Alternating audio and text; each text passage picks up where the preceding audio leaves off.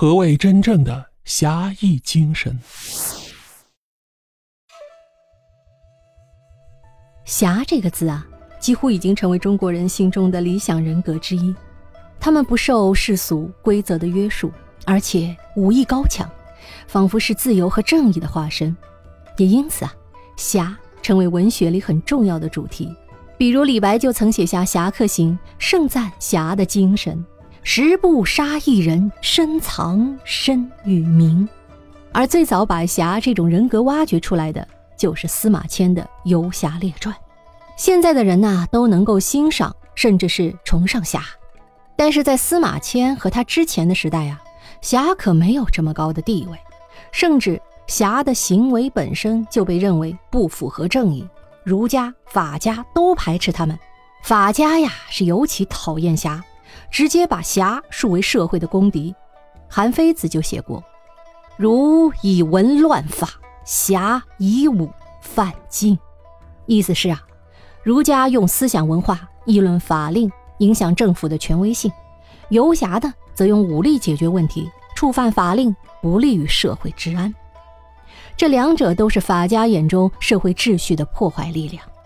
但问题是，时至汉代啊，儒和侠的命运出现了不同。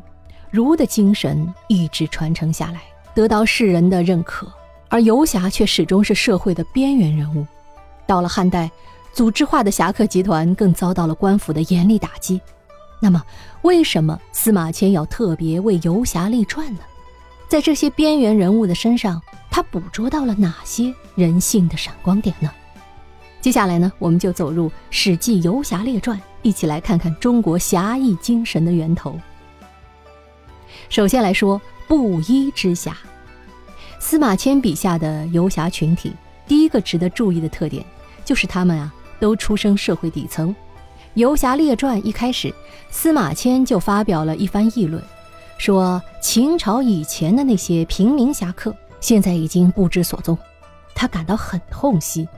原文是：“余甚恨之。”为什么司马迁会特别关注这些出生社会底层的游侠呢？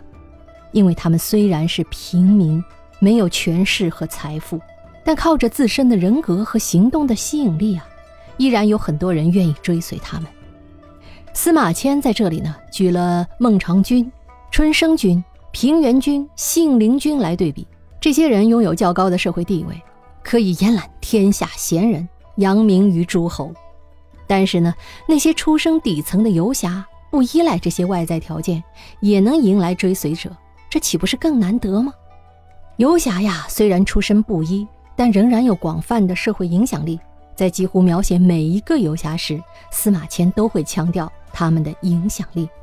比如对游侠朱家，司马迁写道：“整个函谷关以东的人都伸长脖子，渴望和他结交。”写游侠巨梦时说：“大将军周亚夫把巨梦纳入帐下，说得到巨梦就像得到一个敌国那么重要。”巨梦的母亲去世时，从远方来送丧的车超过了一千辆。在写游侠郭解时尤其如此。郭解是司马迁在少年时代亲眼见过的人物，也是《游侠列传》中着重描写的一个人物。这个人呐，从他的家乡到关中地区，无论走到哪里，都有人争相和他结交。人们仰慕郭大侠到什么样的地步呢？城中少年还有附近县的闲人豪士，经常半夜到郭家来，用十多辆车把郭大侠救助的人呐。接到自己的家里去，争着收容他们，这就是布衣之侠的力量。而最终，这种力量甚至惊动了皇权。当时，汉武帝担心地方豪强形成地方的割据势力，所以强行把他们迁移到长安附近。郭大侠虽然家产微薄，没有达到迁移的物质标准，却因为社会影响力太大，也遭到强制迁移。这个时候。卫青出来替他向汉武帝求情，说呀，他家里贫困，不够迁移标准。汉武帝回答说：“一个平民的权势，大到将军都替他求情，这说明他不穷。”于是，郭大侠举家被迁走了。皇帝在意的是什么呢？是游侠聚拢人心的能力，虽然为布衣，却俨然成为某种民间秩序的中心。在《游侠列传》中，我们一再看到布衣之侠的影响力，其实也正突出了无论汉代统治者如何打压他们，人们自然会做出自己的选择。这也就引向了一个根本的问题：究竟什么是侠？侠到底有什么样的人格力量，可以让人如此追随呢？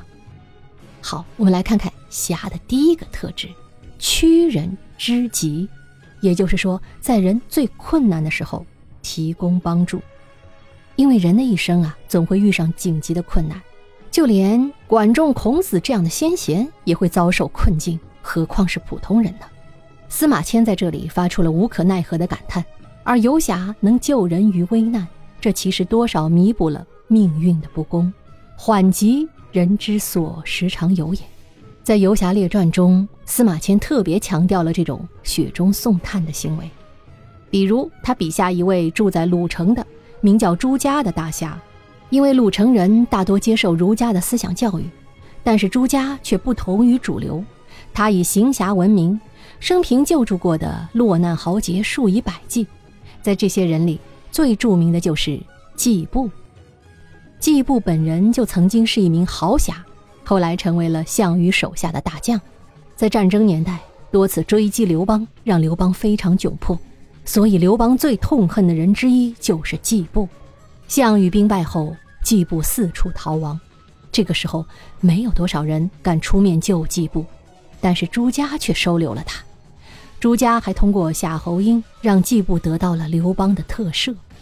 这种救人于危难之际的做法，司马迁在《史记》里反复提及，不止《游侠列传》，在夏侯婴、季布各自的列传里也多次写到。朱家救季布的事迹，不过游侠还不光是急人所难，更重要的是啊，他们还不求回报。朱家在最困难的时候救了季布，成了季布最大的恩人。而季布成了汉朝的官员后，朱家却从来没有谋求过回报，甚至为了躲避季布的报恩呐，他故意躲藏起来，终身不再见季布。而且朱家不仅对季布是这样。他帮助过的所有人，无论是季布这样的名人，还是最普通的老百姓，朱家都不求回报。而且他最怕的就是遇上自己帮助过的人。就像前面说过的，游侠影响力越大，皇帝就越担心。皇帝总是不希望底层人太有力量，尤其是汉朝，刘邦自己年轻的时候就当过游侠，这反而导致汉朝更加注意防范游侠。从《史记》里，我们也能看出这一点。汉景帝呀，就曾经派人将好多游侠都杀死了，这就透露出了当权者对游侠的态度。更典型的例子是郭解，他最终被当时任御史大夫的公孙弘以不符合法律程序的判决杀害，而且是被残忍的灭族。而公孙弘之所以非要杀郭解不可，理由是。郭解以平民身份行侠，行使权势，在当权者眼里，这罪过比杀人还严重，所以郭解非死不可。这不在于他做了什么，而在于他有能力做什么。写完郭解的死，司马迁紧接着写道：“从此以后，号称侠的人特别多，但是大多是傲慢而不值得称道的。”所以，司马迁的《游侠列传》其实是一部游侠的挽歌，是为那些逝去的英雄做一个历史性的追悼。而更大的悲哀，其实还在于，很多人分不出游侠和豪强的差别，以为他们都是拉帮结派、以武犯禁，就归为一类人。可是，豪强只是为了满足私欲、培植势力，而真正的侠却是为死不顾事。可以为大义而死，而不顾及自身现实的，这部《游侠列传》也可以看成是司马迁对游侠的证明。他让世人知道了什么是真正的游侠。也正因为司马迁的这曲挽歌，这个证明让游侠的精神涅槃重生，侠从此不必然和武功暴力相关联，而成为一种精神的力量。好，我们来总结一下。本期的内容，从中你会发现啊，司马迁的《游侠列传》，首先是对那些遭遇不公平待遇的游侠们的哀悼，同时更是对侠义精神的证明。正是司马迁的努力，形成了全新的游侠精神，侠从此彻底告别战国时代靠拳头吃饭的形象，成为侠义精神的传承者。